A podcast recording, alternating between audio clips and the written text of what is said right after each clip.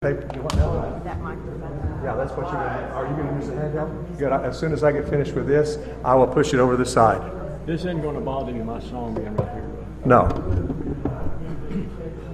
Good evening, everyone. Welcome to the throne of God. This is Liberty Baptist Church, but it's the throne of God because where two or three are gathered together in Jesus' name, Jesus is there. And since He is at the throne of God now, He brings everything that's at the throne to us. Are y'all ready for that blessing tonight? Say amen. Amen. So let's go to the throne in prayer, and then I'm going to ask Phyllis to come and lead us in praise and worship this evening. Father God, we come before your throne and we ask for you to fall on us with your spirit, that brooding spirit that raises us up above the circumstances and situations of our lives. Because we've got circumstances and situations. We need Almighty God to come in here and say, Your circumstances do not control you, your situations do not control you. I, the Lord, am your strength and your resolve. And we trust in you, Lord, this evening as we come before the throne. Now, in Jesus' name we pray, and everybody says, and now it's time for Phyllis to come and lift?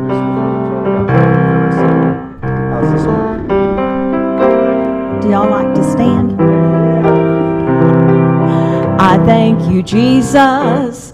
I thank you, Jesus. I thank you, Jesus. I thank you, Lord, cause you brought me from a mighty, a mighty long way, a mighty long way. I thank you, Jesus. I thank you, Jesus. I thank you, Jesus. I thank you, Lord, cause you brought me, yes, you brought me from a mighty, a mighty long way. You've been my bread, you've been my water, you've been my life, my everything, and you brought me from a mighty, a mighty long way, a mighty long way.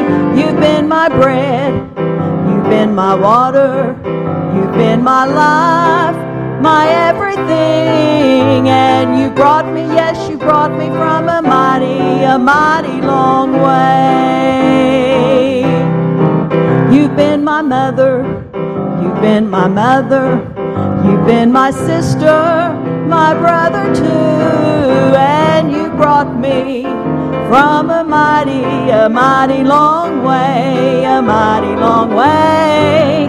You've been my father, you've been my mother, you've been my sister, my brother too, and you brought me, yes, you brought me from a mighty, a mighty long way. I thank you, Jesus. I thank you, Jesus. I thank you, Jesus. I thank you, Lord, cause you brought me from a mighty, a mighty long way, a mighty long way. I thank you, Jesus. I thank you, Jesus. I thank you, Jesus. I thank you, Lord, cause you brought me, yes, you brought me from mighty, a mighty long way.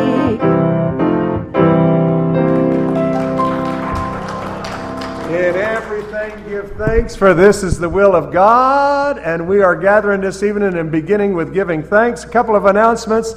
This Wednesday night will be the second Wednesday night of the month, and we will be having the Lord's Supper of the Blood Covenant. You all weren't here this morning, especially Facebook family sermon audio friends. We had an amazing service this morning. God was with us, and we had the uh, Lord's Supper of the Blood Covenant this morning.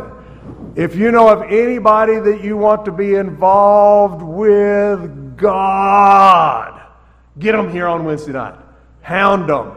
Chase them down. Tell them I won't hound you for another two weeks, but if you don't come, I'm going to promise you I'm going to be hounding you all the time. Get them here so they can participate in that blood covenant. This Wednesday morning at 11, the women will be having their special praise and uh, worship and prayer time. Bring your Bible, ladies. That's going to be in the church library. You come around the building, you find where it says office, and you need to come in there. They will look at you and they'll say, Well, honey, get on in here.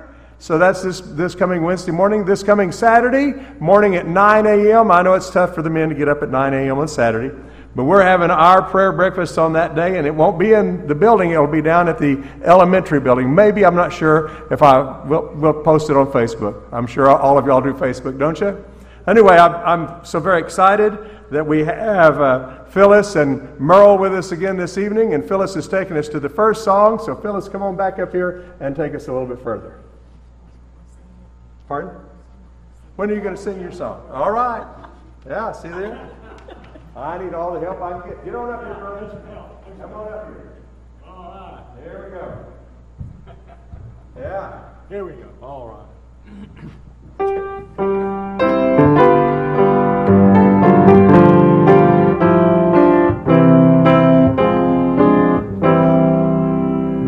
My God and I go in the fields together we walk and talk as good friends should and do. We clasp our hands, our voices ring with laughter. My God and I walk through the meadow. We clasp our hands, our voices ring with laughter my God and I walk through the meadows.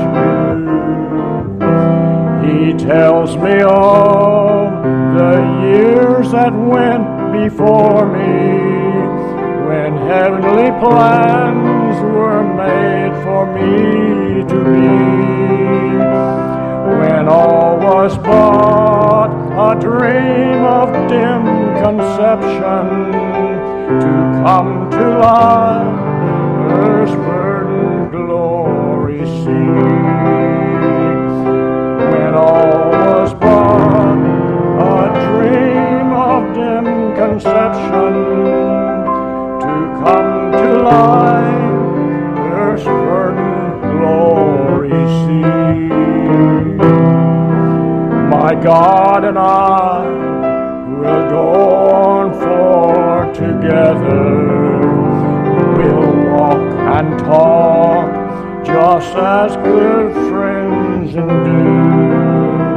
This earth will pass, and with it common trifles. But God and I will go on endingly. This earth will pass, it common trifles, but God and I will go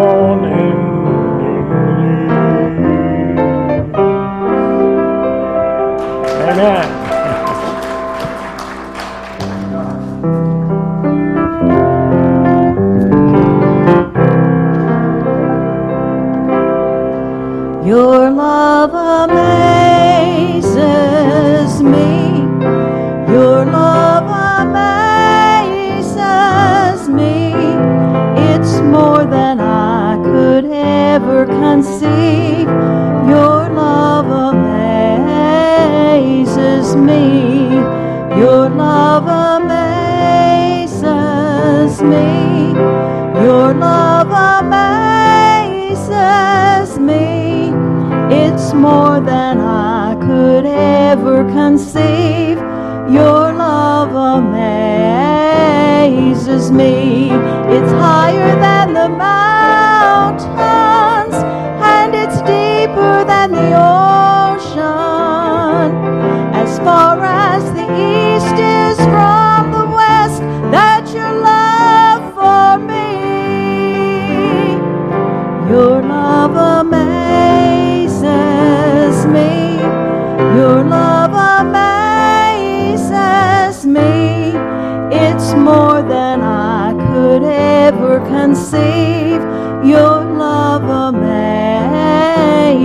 Me.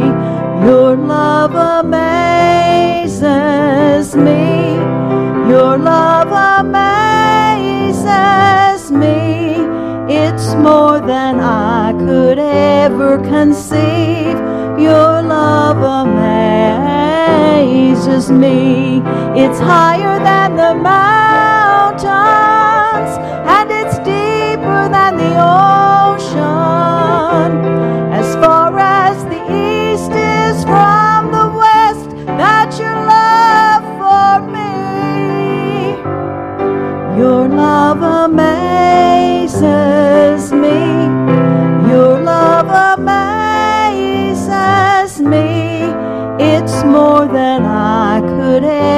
conceive. Your love amazes me.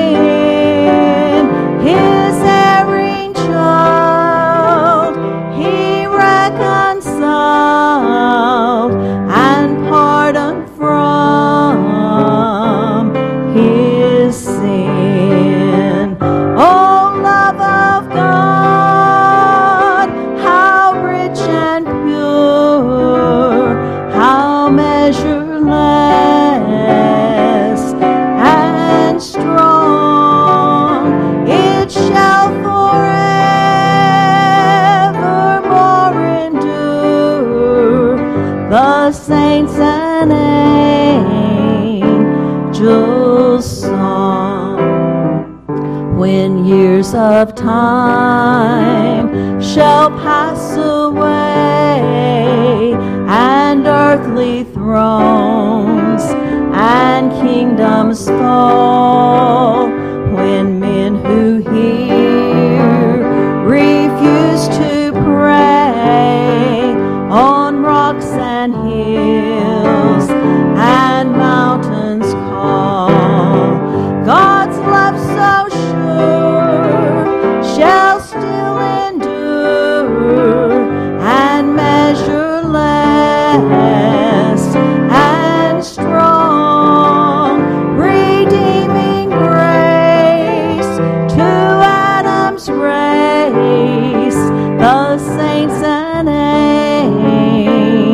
your song.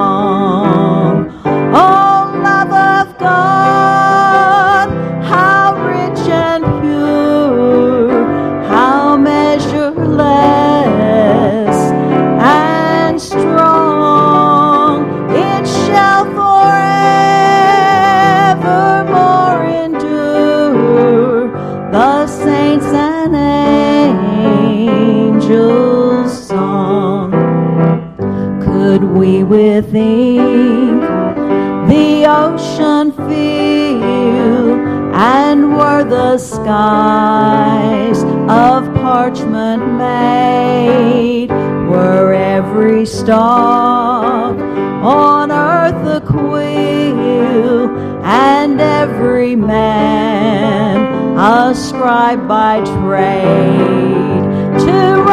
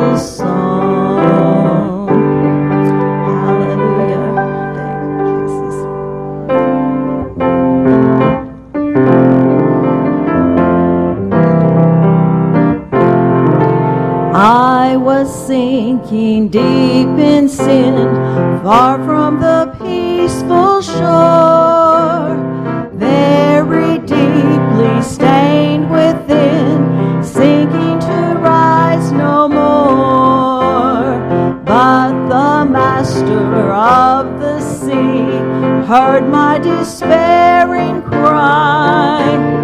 From the waters lifted me now safe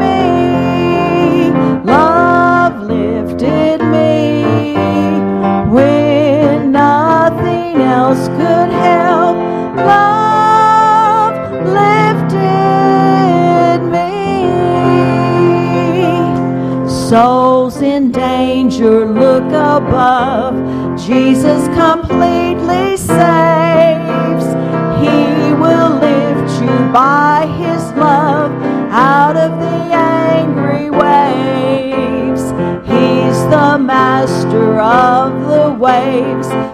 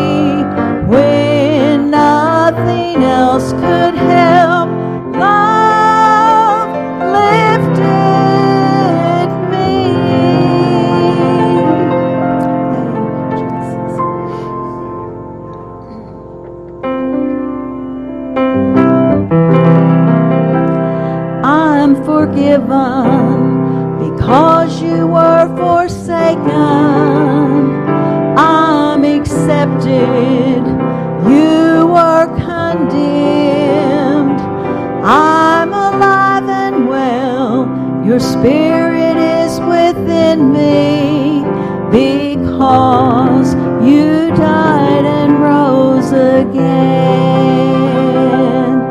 I'm forgiven because you are forsaken. I'm accepted. You are condemned.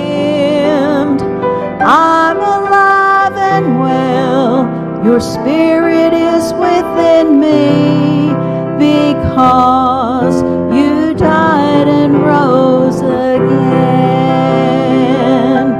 Amazing love, how can it be that you, my King, would die for me? Amazing love.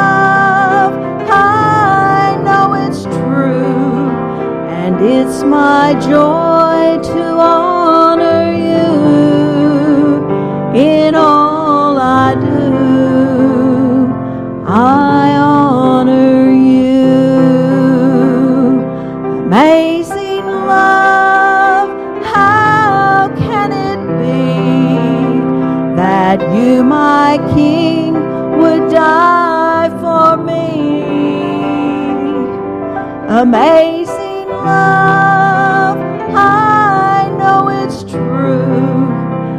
it's my joy to honor you in all I do. I honor you. Amazing love, how can it be that you, my King, would die for me? Amazing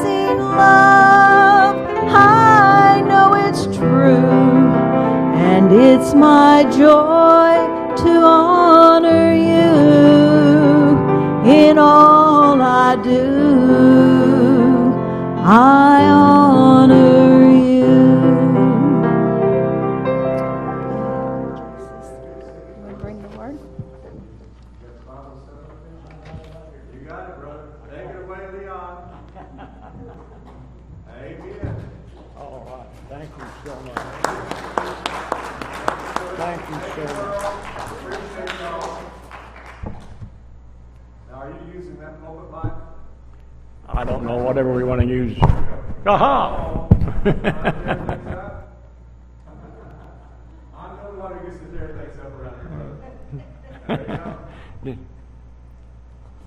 All right. I'm going to use something that sounds like Christmas, but I'm not really talking about Christmas here. You'll find out what I'm really talking about. When you look in your Bibles, Luke, the second chapter. Luke, the second chapter. The first verse. In those days, Caesar Augustus issued a decree that a census should be taken of the entire Roman world. This was the first census that took place while Quirinius was governor in Syria, and everyone went to his own town to register. So Joseph also went up from the town of Nazareth in Galilee to Judea, to Bethlehem, the town of David, because he belonged to the house and line of David. He went there to register with Mary, who was pledged to be married to him and was expecting a child. While they were there, the time came for the baby to be born, and she gave birth to her firstborn, a son. She wrapped him in cloths and placed him in a manger because there was no room for them in the inn. No room for them in the inn. Ah, give me a. Oh, let me have one sip. oh, it's water. Okay. Get some of that Baptist spotlight. I forgot this is a Baptist church, isn't it? That's right. Okay. Like an arrow which pierces the heart, or a clap of thunder which startles, so do the words of our text that grips the sensitivities of the believing Christian. There is a kind of pathos which surrounds the words of our Lord as we think about our Lord and Savior being born in a stable because there was no room for him in the inn, none to receive him, no room to receive Jesus. And so he is pushed out to the outer periphery to be born. The context and the circumstances and the characters different. But the malady of overcrowded and uncommitted and unconcerned lives remain, even to this day. It's easy to accuse the innkeeper of all kinds of gross negligence and put the total responsibility upon him for the mean circumstances in which Jesus was born. It's easy to debate whether or not the innkeeper did all that he possibly could do to provide Mary and Joseph with lodging in his inn. Jesus, however, faces the same problem today. Do you have room for Jesus? No room. Maybe one of the reasons we are inclined to come down hard on Bethlehem innkeeper is because we feel guilty about doing the same thing to Jesus as the innkeeper did, not leaving sufficient room in our hearts and in our lives to wholly receive him when he comes. And so, consequently, whenever we look at Bethlehem innkeeper, we ought to also look to our own hearts. It should be observed that the innkeeper displayed no hostility toward the first family of the new dispensation. It cannot be proven that he held any extra rooms from them.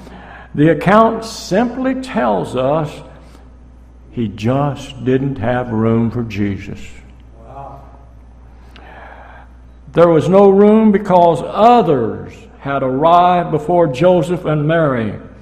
Now, if they had arrived earlier, they no doubt would have been accommodated. However, earlier arrivals had taken all the space. And although the innkeeper probably felt gratified for the increased business that the census was bringing to his town, he must have also been frustrated because he really had more business than he could handle. His facility was built to accommodate only so many persons. Listen to that again. This is important. Listen. His facility was built to accommodate only so many persons. With his inn being so overcrowded and with so many requests, and demands he could give some attention to everybody. He couldn't, he, he, but he, he didn't have time to help everybody the kind of specialized attention that they deserved or he might have been that he might have desired to give them special attention. He didn't have time. It's, it's good to be busy. It's good to be productive.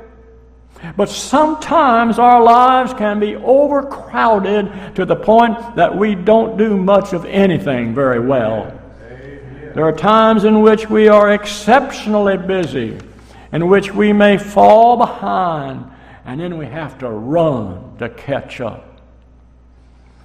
But some of us have lives that are so overcrowded with commitments that we run all the time. Somebody told us that busyness was a sign of a productive life. So, from the time we rise to the time we lay down, we are rushing and we're trying to get a lot done and we're worrying about how we're going to do it all well. And when we stop to think about it, much of what we worry about doing and most of what we run ourselves down doing, trying to do really it's really not that important. It's not that important. One of the hard realities that some of us need to face is the truth that we cannot do everything that we want to do without something being crowded out. When we are trying to hold down a full time job or career, when we are trying to hold down a full time marriage or a relationship, full time, or maybe full time child, child rearing, a time consuming and energy draining church, a civic, lodge, or social involvements, something or somebody is going to have to be, it's a crowded life. We don't have enough room physically, mentally, emotionally, for everything and everybody that we allow to make claims upon our lives. We are only built to accommodate so much. Better to do a few things well than a lot of things sloppily. At some point, at some point, we really need to decide what is necessary and what is optional. What really must be done and what simply we just like to do. Otherwise, we will find ourselves neglecting what we should not neglect and giving our time and attention what we really could neglect. As our text demonstrates, when life gets overcrowded, Jesus is often pushed out. The church and Jesus are considered to be expendable items on the many of our overcrowded dockets. While we waste our time on social engagements or some spur of the moment item that we just have to have. A member once came to me in Muskogee Church. He said, Reverend, I hope you don't get mad at me, but you know, we just moved into our new house and we have to cut back on our giving to the church. I hope you understand. What was my reply? Well, I said, instead of cutting back on your stewardship to the one who made it possible for you to have your new house, why not cut back on some of your social activities? He was a country club man. He belong, I knew he belonged to country club because I was I belonged to. Oh well, don't know. We We don't intend to crowd out our Savior. Other things have simply gotten in hold of our lives. Our lives have a number of earlier arrivals, sins which give us pleasure, habits that we uh, support uh, and maintain, routines that we establish, grudges that we nurse, bad feelings that we cling to, and we don't let anything interfere with them. Consequently, we have no room and no energy, no time, no money left for Jesus. There were guests in, the, in that inn. They no doubt saw Mary's condition, but none of the early arrivals were willing to give up their places. Wrong, listen, Wrong never willingly steps aside for right.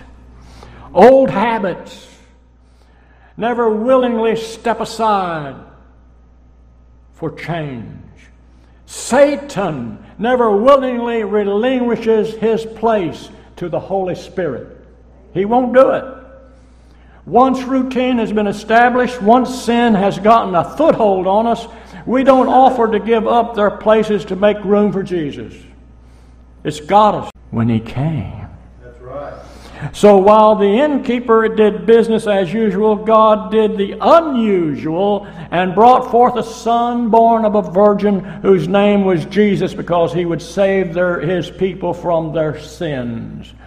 Although the birth took place on his property, the innkeeper didn't even know what was happening in his own backyard.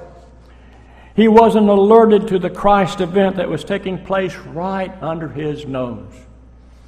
Shepherds, shepherds, the poorest of the poor, shepherds on the other side of town. They were watching their flocks by night, and they were told by, of the Savior's birth and were invited to the celebration by the angels.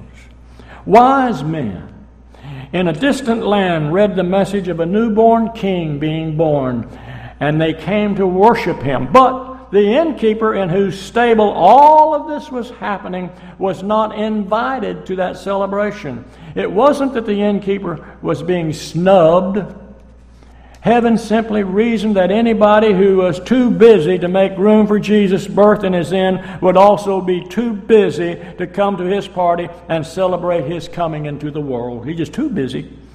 Don't bother him. Let us never allow, never allow our hearts, never allow our lives to become so overcrowded that we fail to be a part of what God may be doing right here in our midst, right under our very noses, right in our own backyards, right here in our church. In our church. God is moving. Jesus is moving. The Holy Spirit is moving in this church. Let us be aware of it. Open our eyes, open our hearts to that which Jesus is doing. God's Spirit may be pouring out blessings all around us, but because our lives are so crowded with trivialities, because our lives are so crowded with some game playing, some turf guarding, some petty politics because our hearts are so full of hell and our minds so full of venom. We don't have room to receive Jesus who wants to be born again in our lives. It's dangerous, very dangerous, when we allow our hearts and our lives to become so crowded that the things and the cares of this world uh, keep us from hearing God's word clear to us. If we have not found room enough in our hearts and lives for Jesus to be born, then we will not be part of the celebration when he comes back again with the power of the angels in his hands and the glory of the heavens wrapped around his shoulders to claim his bride, the church. Then we will not be invited to that party when he comes again. The good news is Jesus has promised that if we make room for Him, He's going to make room for us. He told His disciples in John 14, I'm going away. But let not your hearts be troubled. You believe in God, believe also in me. In my Father's house are many rooms. If it were not so, I would have told you. I go to prepare a place for you. And if I go to prepare a place for you, I will come again and receive you into myself, that where I am, there ye may be also. Jesus is knocking on your door. Jesus is knocking on your door. Are you hearing? Can you feel in the Spirit? Do you have room in your heart and in your lives for Jesus? In the name of the Father, and the Son, and the Holy Spirit, let us sing. I wonder if the pastor would come and open the doors of the church and, and, and to uh, give an offering, ask people that want to be saved, want to accept Jesus as their Savior, want to repent of their sins. Yes. Would you come, Pastor? Sure. Tonight, you've been given the challenge to open your life to Jesus Christ. Are you ready to let Him be Lord over everything? Have you decided that, oh, there are, there's a portion of my life I've asked Him to take control of, but I'm not willing to give Him all of me? Then you're going to have lots of heartaches because He will not take what you will not give. He will not come in like a shout and move upon you in the way that you need to. He will not do that. You need to give yourself into Him. You need to say, Lord Jesus, I don't have enough room, but I'm willing to give up everything that I can because I need everything that you want to give to me. Let's all stand, come to the throne or come to the forward this evening, and give yourself to Jesus as we come together in Jesus' name. Without him I could do nothing. Without